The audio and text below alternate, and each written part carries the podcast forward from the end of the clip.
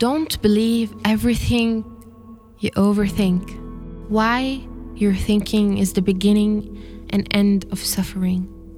As this might be a bold statement, this episode will give you answers to questions you've had your entire life. Growth is an inevitable process of life, and it will be impossible for you not to change after hearing this episode. We cannot change what we are not aware of, and once we are aware, we cannot help but change. We live in a world of thought, not reality. Reality is that the event happened with no meaning, thinking, or interpretation of it. Any meaning or thinking we give the event is on us, and that is how our perception of reality is created. This is how our experience of life is created from the inside out. It's not about the events that happen in our lives, but our interpretation of them, which causes us to feel good or bad about something. This is how people in third world countries can be happier than people in first world countries. Our feelings do not come from external events, but from our own thinking about the events. Therefore, we can only ever feel what we are thinking. And this is the root cause of all suffering. Let's hypothetically say that you really hate your job and it causes you an enormous amount of stress, anxiety, and frustration. If you are sitting with a group of friends, every one of them is having a great time besides you.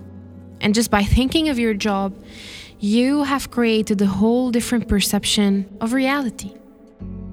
Even though you're not physically at work, if it were true that external events cause us to feel the way we feel inside, then you should be happy spending time with your friends. Now you may be considering that your job is making you feel stressed and anxious. To that, I'll ask you a question Is it absolutely true that every single person feels the exact same way about the job they're working in? Two different people can be doing the exact same job, but still have completely different experiences of that job.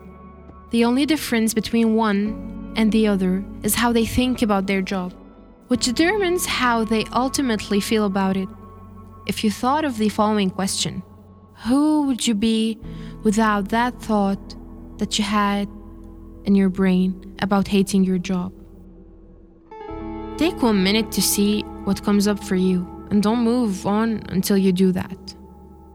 If you don't overthink it and truly let the answers surface from within, without that thought, you will most likely feel and be happy, peaceful, free, and light. Without our usual thinking about a particular event or thing, our experience of it completely alters. This is how we live in a world of thought, not reality and how our perception of reality is created from the inside of our own thinking. With this new understanding, you have just uncovered the cause of all our human psychological suffering. The root of our suffering is our own thinking. This doesn't mean that it is all in our heads and that it isn't real. Our perception of reality is very real, and that is completely undeniable. However, our thinking will look like inevitable, unchangeable reality to us until we begin seeing how our reality is created.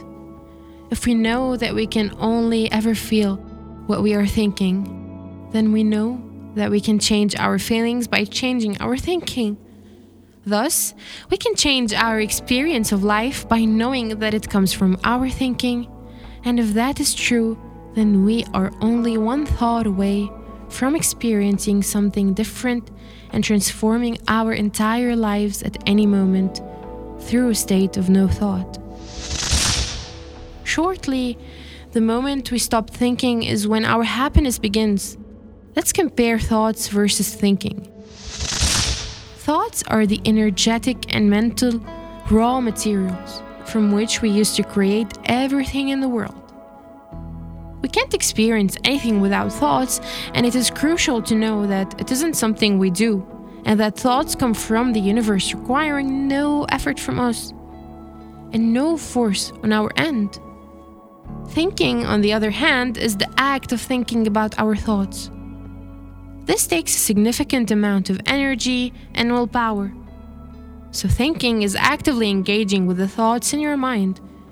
And in reality, you don't have to engage with each thought in your mind. But when you do, that is thinking.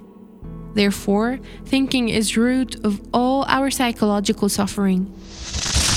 Negative thoughts are the outcome of thinking, yet positive thoughts are generated by our natural state of peace, love, and joy.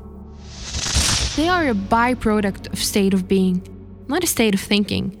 Remember this every time you start analyzing one initial thought. Thoughts create and thinking destroys. The reason why thinking destroys is because as soon as we begin to think about the thoughts, we cast our own limiting beliefs, judgments, criticisms, and conditioning onto the thought. Thinking of infinite reasons as to why we can't do it and why we can't have it. Without the overthinking of every thought that comes and crosses our minds, we can be preventing all negative programming and judgments from tarnishing the initial thought of what we want to create. Remember, if you are having too many negative emotions, know that you are thinking too much, and you can only ever feel what you're thinking. So, feelings and emotions are like an intuitive internal dashboard which tells you if you're thinking too much or not. Therefore, every time you find yourself drowning in a negative state of mind, stop for a moment, breathe, don't let your mind overwork or overanalyze every thought. By limiting your overthinking of your thoughts, you are ending your suffering.